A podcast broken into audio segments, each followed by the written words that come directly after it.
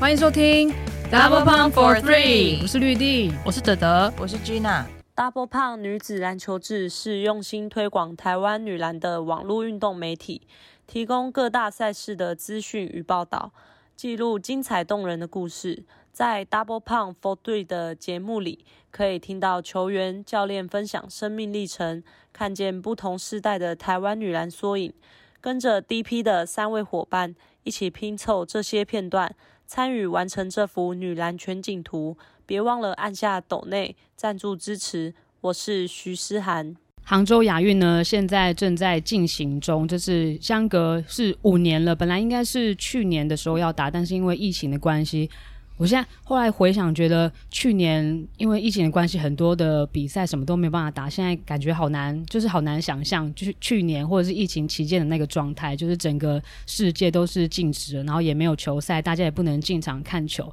然后今年感觉就是一个。大爆发、报复性的各种球赛，报复性国际，就是世大运啊，对啊，然后杭州亚运啊、亚洲杯啊，杭州亚运本来是去年，那现在是今年进行，现在也正在进行当中。那我们在录的这个同时呢，我们的三对三已经打完了两场比赛，五对五呢也是进行了第一场的这个预赛。那我们台湾这次五对五的预赛是分在 C 组，然后是跟北韩，然后跟泰国，还有跟南韩是同组。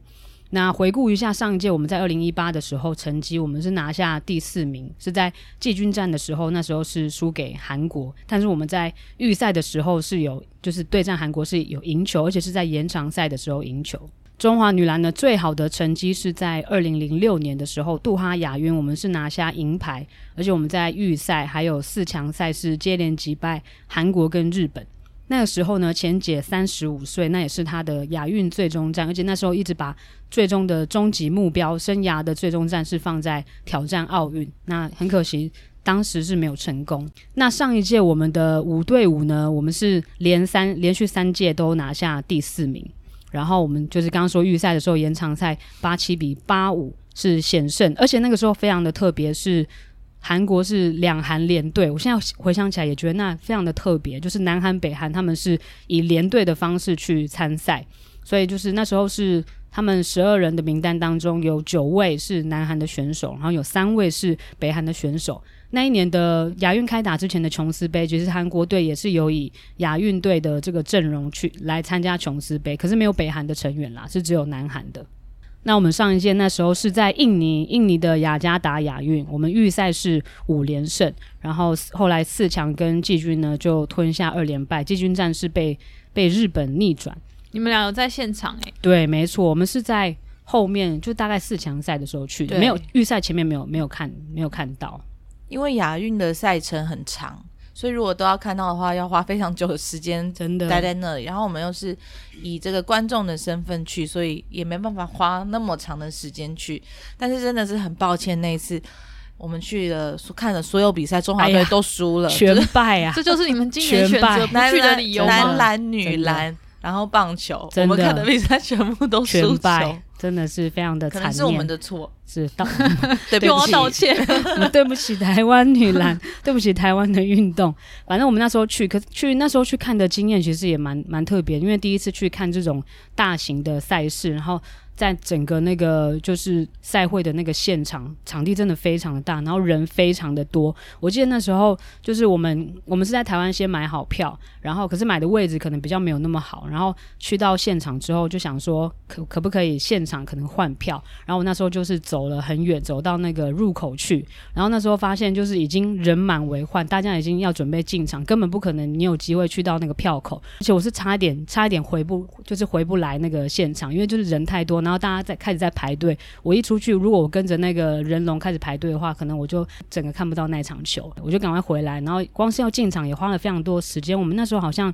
进去的时候，第一节已经快要打完了，对，第一节已经打了一半。那是冠军赛啦，我们的比赛没有，那、嗯、是冠军赛。我想说，我们的比赛有这么多当地观众，对，那是那是冠军赛，真的在外面排队排好久，然后排到大家就是都有点不耐烦，然后整个人就已经感觉我快要被提起来了，就是那种前胸贴后背那种，很危险，真的很恐怖哎、欸，对，会有踩踏的危机，真的很恐怖，觉得超级可怕的。上一届跟这一届，其实我们的阵容差蛮多的，这一次阵中只有。四名球员，毕竟也换了隔了很多年嘛。没错，只有四名球员是跟本届有重叠的，就是黄玲娟，然后林玉婷、陈燕宇跟郑怡秀。那上一届呢，印尼雅加达亚运呢是有包含彭诗琴，还有包喜乐，然后黄英丽、黄品珍。那上一届其实也是第一次有首度有三对三的项目。上一届呢，我们派出去的三对三的阵容是呃黄小杰教练带队，然后名单是林蝶、彭晓彤、罗培珍跟王静婷，也是就是非常好的一个阵容。现在也都是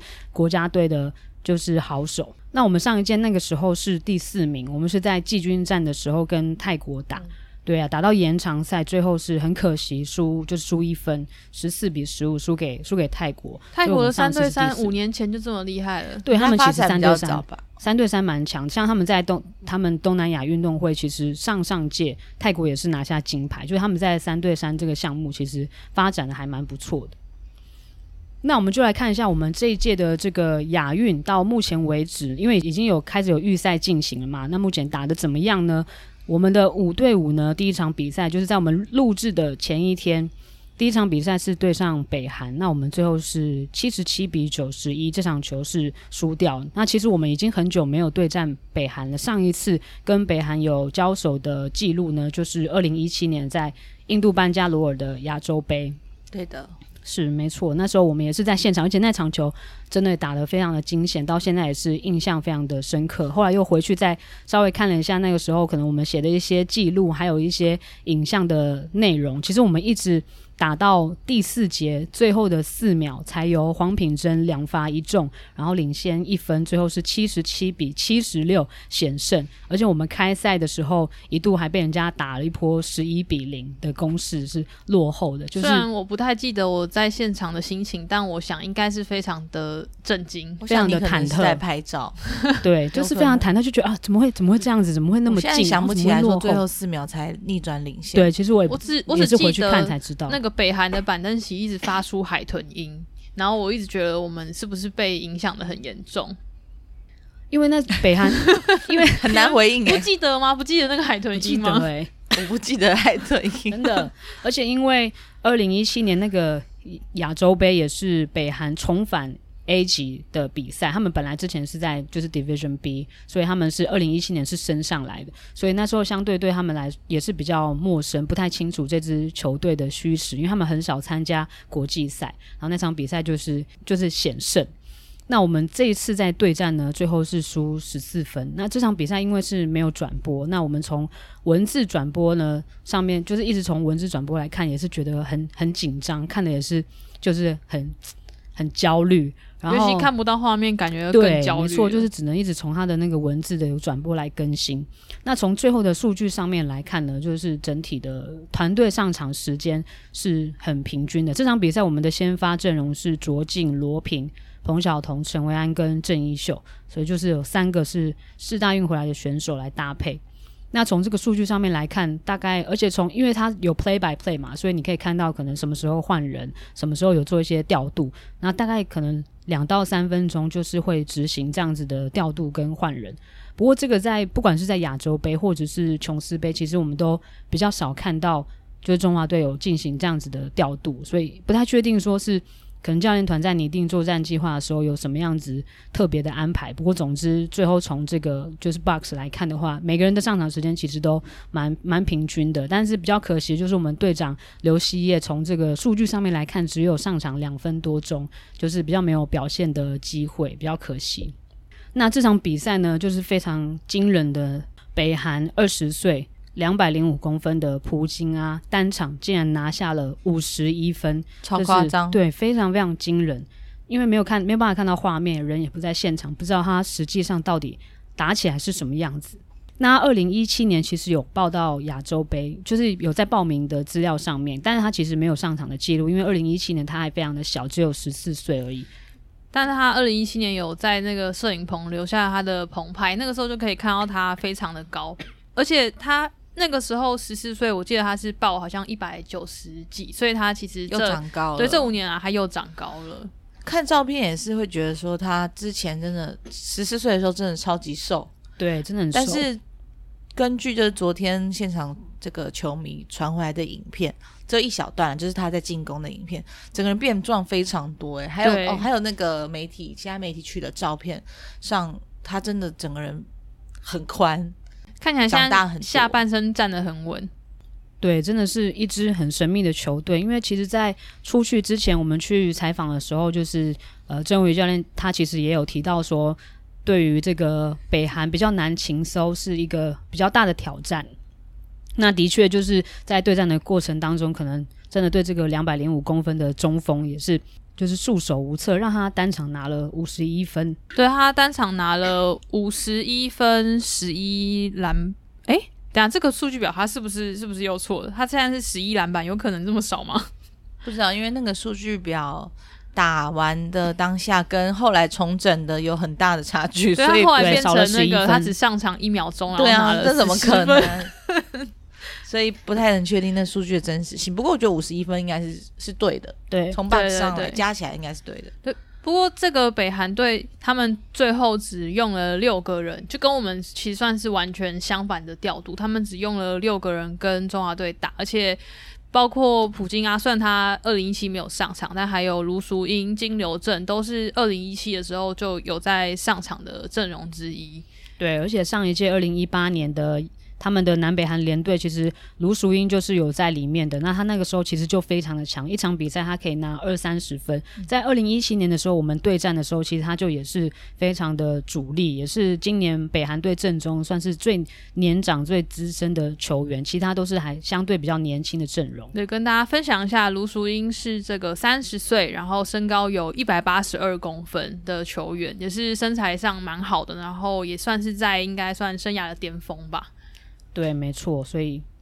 但是这这场比赛真的非常的可惜，因为这场比赛应该对于呃我们台湾在预赛里面分组的排名是还蛮重要的一场比赛，因为最后就是只有八强可以晋级嘛，然后这次有十二队参赛，所以每一站其实都还蛮重要的。那下一场比赛我们会对上的是泰国，那泰国呢，他们在第一场比赛对于南韩是最后是九十比五十六输球。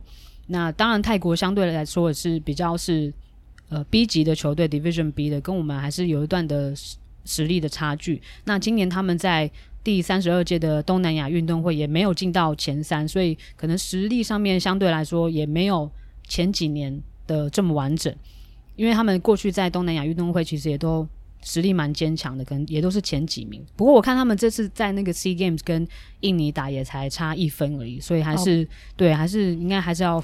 注意，这但是真的，嗯、呃，很难说他们到底打的怎么样，或是他跟印尼差一分，因为印尼昨天输印度二十分，这也是非常夸张。然后印尼才刚拿下 Division B 的冠军，对，没错。所以我也觉得很，印度今年甚至没有派队参加 Division B，对，所以我也觉得很奇怪，他们打起来会那么，因为那个场比赛，哎，我还没看，应该是有转，没有转播。没有，对，那印度的比赛没有转播，所以我也不知道内容是怎么样。可是我觉得这个分差是让人非常。我觉得有可能是这个普南他误报自己的身高，算是有一个成功的欺敌战术。普南没上哎、欸，他只上一分钟、欸。普南没有上，对啊，印度印度到底太真的太神秘了吧？我不懂。对，这些他们都感觉好像闭关自己，就是练了很久，然后突然出来就是会吓人一跳这样子。我们输了这场比赛，其实是蛮意外的。然后我我相信教练团或是球员应该没有预想到这场比赛会这么难打，然后最后会输球。嗯、然后输了之后，其实对我们来说真的非常的非常伤。对，因为我们赢泰国，就等于是我们可能要必须要靠自己把韩国抓下来，要赢韩国这场球。否则，如果北韩赢了泰国，然后韩国全胜的话，我们就会被淘汰。对不对？也啊，也不一定哈。对，因为这次二三交叉，对对对。对，这次的比赛晋级方式是它，我们分成了预赛分成三个组别，然后会以这个大家的胜场跟败场，就是胜场算两分，败场算一分，然后到最后看大家的这个积分来取晋级。所以其实呃，我觉得简单来讲，就是你分组前二应该就可以算保证你一定会晋级。那分组第三的话，你就要去比说，呃，你。谁赢的场次比较多？或者是什么？对，那谁赢的场次比较多？如果这个积分又一样的话，那要再比那个得失分的成绩。所以说，如果我们是分组第三的话，我们赢的那一场比赛最好要多赢一些分数。那我又开始又有点放心了一点。是，我原本替替大家感到非常紧张的，现在对还是有点希望的。以一般比较基本的那些赛制，可能就比如说分组前二晋级，那可能就会比较困难。但现在就是它会加上，比如说胜分、负分、得失分这样子相加，就是我们还是有机会。所以，我们下一场对泰国一定要多赢一点。抱歉了，泰国，我们从第一秒开始，从第一秒开始我们就要爆得分。没错，我们要赢很多，然后我们得分要够多，有有没有失分要减少？对对对。再来呢，就是我们的三对三，今年的这一届的三对三的入选名单呢，最后是徐诗涵、陈玉洁、郭宏婷跟黄巧君，那是由石超杰教练领军。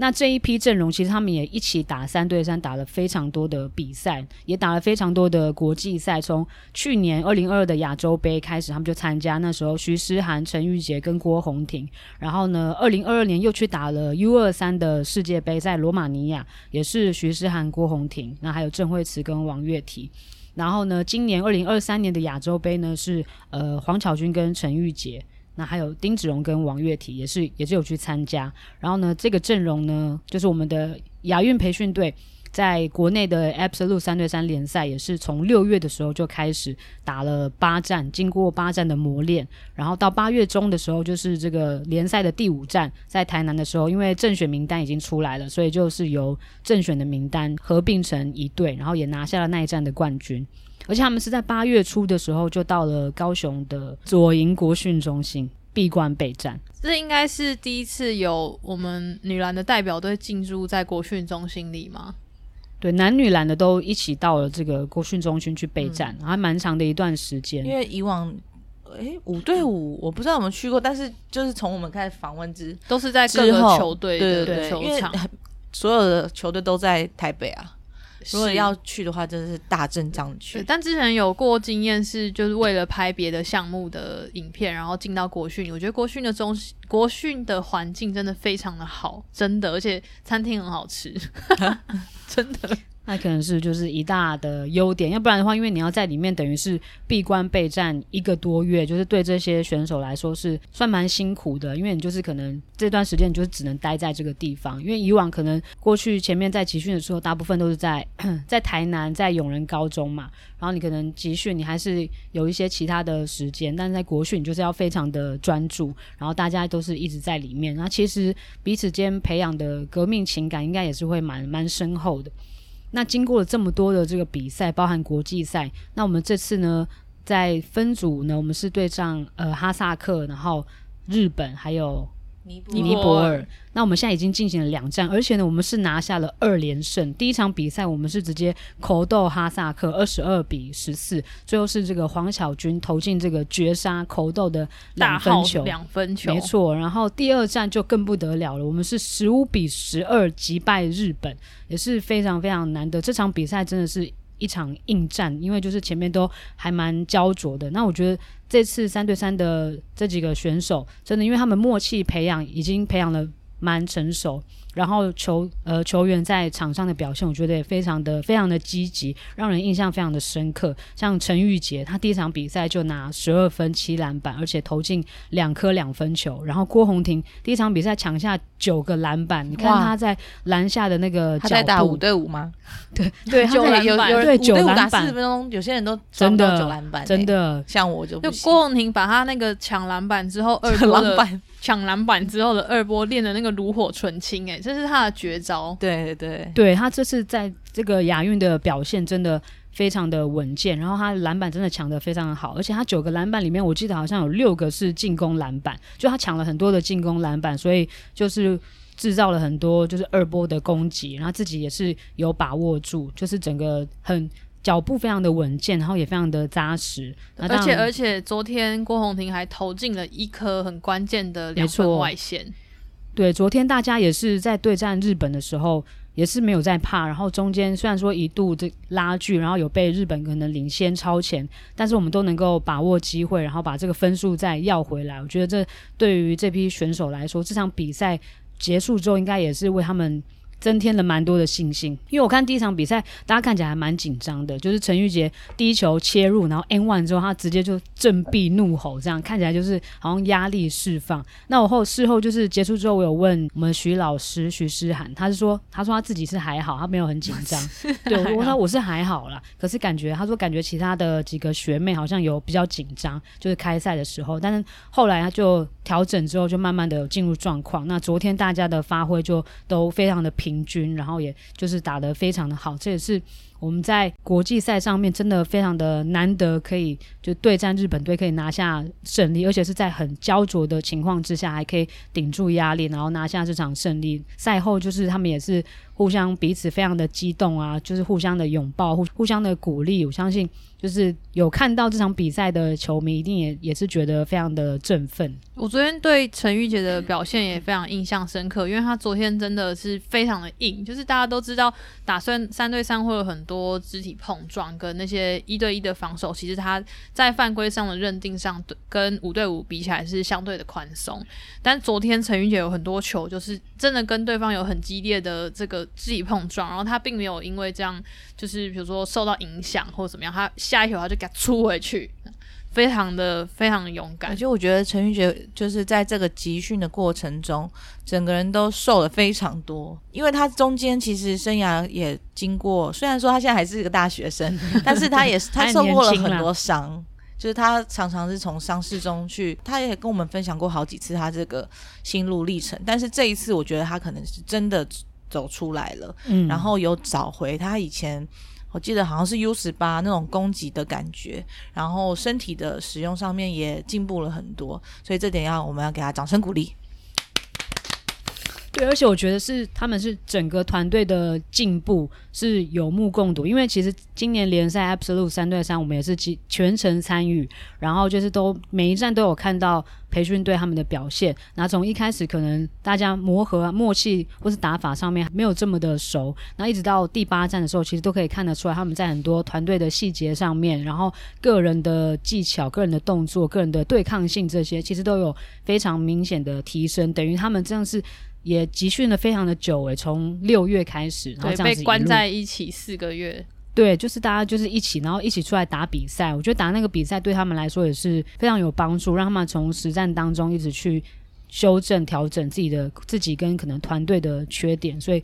今年的这个亚运这个阵容，其实真的这两场比赛都打出了很好的内容。对，其实他们现在这样子的气势，我们。我也觉得他蛮有机会可以把宁波尔也赢下来，应该是会赢啦。然后我们可以以分组第一晋级的话，就会对上别组的二跟三，他们要多打一一场，然后再跟我们打，就等于是对晋级四强非常有利。对，分组一你就是直接晋级了，就可以就是再稍微再休息一下，少打一场比赛，所以也是蛮有机会。我们应该是蛮有机会是以分组第一晋级的，因为。日本对尼泊尔那场比赛，日本也是对提前结束比赛，所以尼泊尔的实力也是相对比较弱一点的，所以我们已经挺过了对日本队的这一场，所以对尼泊尔也是没有问题的。那这次的亚运呢，来跟大家稍微介绍一下其他的球队。那当然是在这个中国的主场嘛，所以主场当然不能丢。中国当然是派出了非常强的阵容。其实今年来参加亚运各国的阵容，比如说像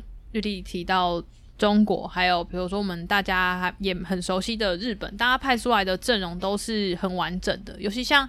日本的话，他们还有就是在讲说，因为亚洲杯的时候输给了中国，所以其实这算是他们重整之后的的第一战。他们希望可以把胜利要回来。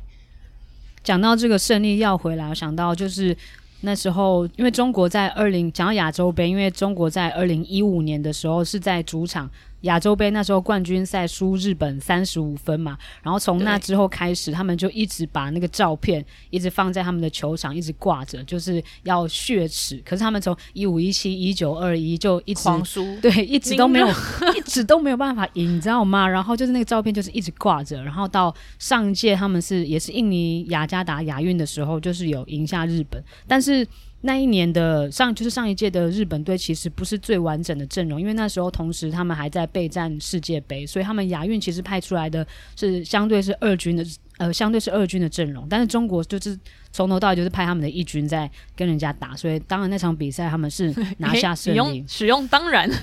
对，但是后来呃，二零二三年的亚洲杯，当然这次就是由中国拿下了胜利嘛，他们终于可以把那个。照片拿下来，对。然后呢，这次他们中国队也是派出来他们的这个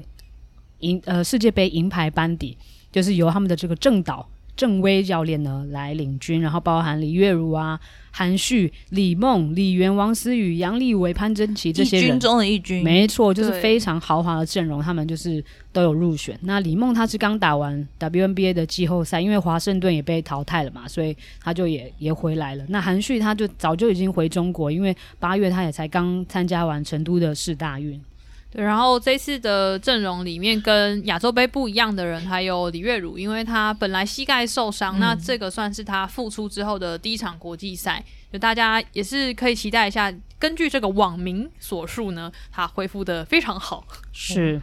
而且他接下来要去土耳其联赛打球。也是虽然看不到，但是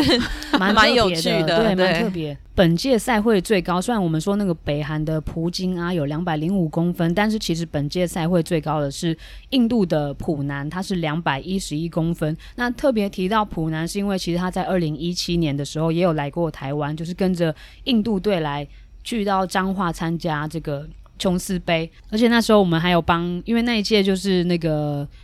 日本的是四大运阵容，安监那对四大运阵容他们来，然后那时候还帮就是普南跟安监拍了一张合照，就是最萌身高差。刚好记者会那场是日本跟印度，对对对，然后他们俩出席，好过分哦，这个照片很有趣，然后就拍了一张。而且那时候因为普南很特别，我记得那时候他是说他是吃全素，然后大家就对于这个。就他吃全素这一点，就是很有很有兴趣，就会觉得说，那你这样吃全素会不会就是对抗性会不足啊？现在吃全素的运动员很多了，但那个时候没有。对，那时候大家觉得啊，你吃素哦，吃全素，而且因为他是真的长得很瘦，就那种瘦瘦的，然后大家就会觉得说，你这样吃全素的话会会不会有什么影响？那他是说不会啦。然后，但是后来后来的印度队他就都没有再加入了，因为他那时候好像身体也身体好像不是很好。我记得那时候他们教练说，不是因为什么正常的遗传而长得那么高的。对，对，对，对，但是他今年呢，竟然又进入到这个印度队的亚运的这个阵容名单，就觉得很特别。而且在亚运官网还谎报他才一百七十二公分，对，物质就变成一百七十二，整整整就是少了就差不多四十公分，差差很多。然后呢，本届这个赛会最年纪最大的呢是哈萨克的球员，而且哈萨克这支球队也我觉得也蛮神秘的。他们其实？呃，三十七岁。你确定是三十七吗？你你这样说，我也是不能确定。我也是依照这个官网上面啊，我应该确定，因为他呃，可是现在 FIBA 的这个资料好像不是说是正确。应该算很合理，跟五十三。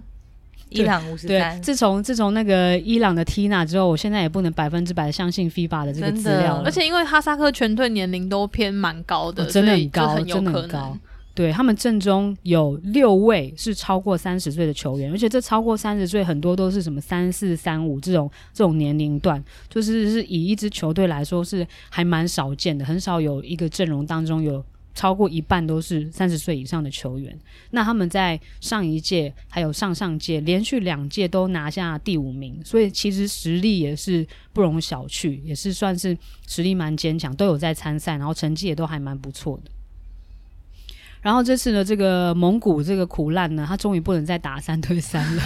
终于长大了，终于长大了。因为从头到尾什么奥运啊、什么比赛什么，全部都看到他一直在打。那因为亚运三对三是有年龄限制，二十三岁以下，所以这次在三对三的阵容里面，终于终于没看到他。但是五对五他也是有在阵容里面，在蒙古队，但因为不是跟我们是不同的分组，所以我们不会对战到。其实他也才二十四岁，对，他真的出道的非常的早，很年轻就开始在打奥运，而且上一届奥运，呃，不是上一届奥运，呃，对，上一届奥运就是这个东京奥运，他也是蒙古的长旗长旗官，哦，对，就是非常的厉害的。应该记得我们好像有讲过，嗯、呃，应该可能有奥运的时候有讲，对，所以他应该也是未来应该是会成为蒙古传奇的那种那种存在。等他就是退休之后，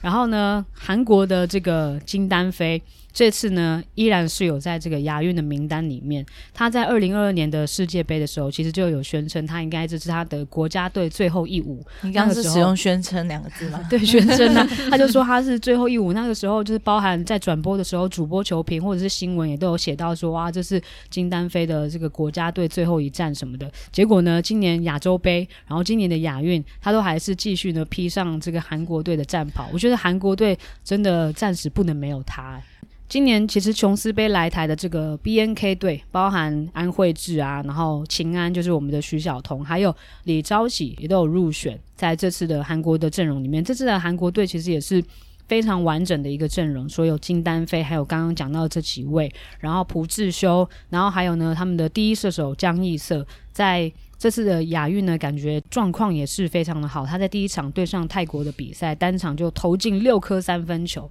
所以感觉手感非常的火热。这差不多也就是奥运阵容了，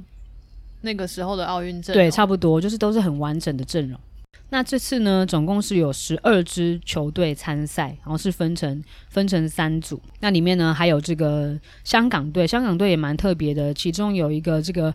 呃任许燕嘛，他其实有来过。呃，世新大学就是本来有可能会成为 UBA 的球员，对，可是好像还没还没开季的时候他就回去了嘛，就没有继续打完。但他其实有一度是有来过台湾，然后去世新大学练球。那他们的正中还有另外一位是香港的首位挑战、首位去 WCBA 打球的球员李子君。哇，我看他昨天那场比赛对上日本，他其实二十分，对他的整个整个人的。动作啊，什么感觉也是在生涯的巅峰期，就是也非常的强，非常的厉害。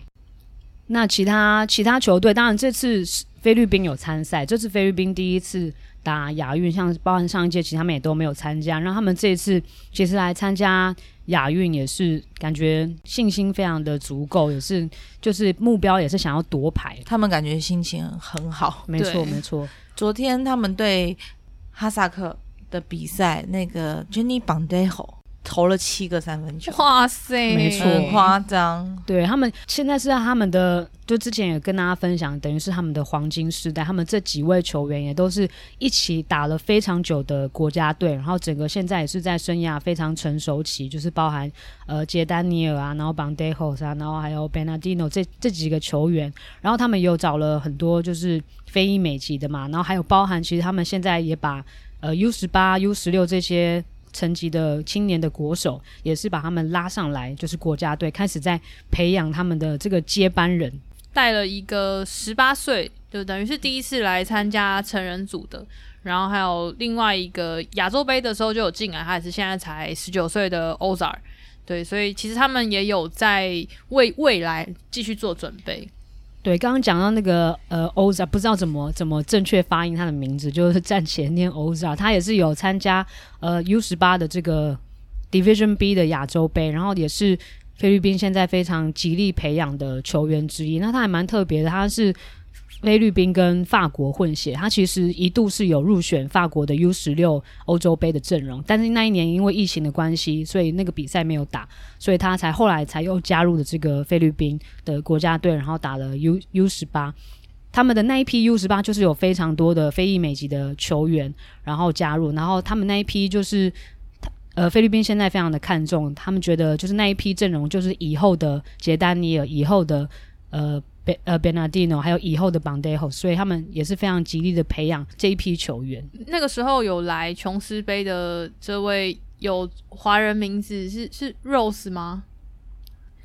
？De La Rosa，De La Rosa，他也是这一批 U 十八的成员。对，可是他这次这次没有来，他可能对，他就是念书。假如是要做什么青青，对，他这次没有来，也蛮可惜的，因为他就是。跟那个杰杰丹尼尔两个人可以互相的这个搭配，而且这几年的菲律宾，就之前就有跟大家分享过，实力慢慢的崛起，越来越坚强嘛。他们现在，我之前看一篇就是报道，他们的目标是要放在世界杯，他们希望就是可以去挑战世界杯，可以打进世界杯。我觉得是非常好的一个目标，然后对自己也非常的有信心。那这也是他们第一次参加亚运，所以也蛮期待他们最后可以走到哪一步，走到什么什么样的阶段。所以这次因为上一届是有十支球队参赛，然后是分成两组，这一届呢是增加了两支球队，是分成三组，所以竞争上面呢也相对的又更激烈了，所以我们是面对的是更多的挑战。那当然是希望接下来的呃中华队，不管是在三对三还是五对五，都能够拿出就是很好的表现，然后获得很好的成绩，可以。就是留下一个好的记录，因为这个亚运四年才举行一次，所以这四年这次过后又要再等四年才有办法再再参加。那下一个四年可能参加的人又，又都不太一样。像我们这次就是只有四个是跟上届重叠的。像这这一次的队长啊，希叶啊、阿兹啊、小丁啊，他们其实都算是在生涯巅峰期，然后再加个四年，他们也蛮大的。嘿，加三年啦，三年对，加三年，加三年，哎，那还有机会，可能可以最后一舞，少一年有少差不多。我们那个哈萨克都可以达到三十七岁了，对不对？对啊，有六个三十岁以上。集训四个月是真的非常非常非常累的事情，但是我觉得他们都撑了那么久，然后对啊，很辛苦，所以我我们都是会一直在替他们加油。还是对他们非常有信心的，就是对他们有非常有信心。接下来一定还是很相信我们的球员。对，对没错，就是我们还是会继续的，就是在远端帮他们加油，就是锁定锁定这个转播。那也希望大家呢，就是跟我们一起锁定转播，我们就是继续加油，中华队继续加油，台湾女篮继续加油。然后呢，大家也继续跟我们一起锁定，然后一起为大家加油。那我们今天就到这里喽，大家拜拜，拜拜。拜拜。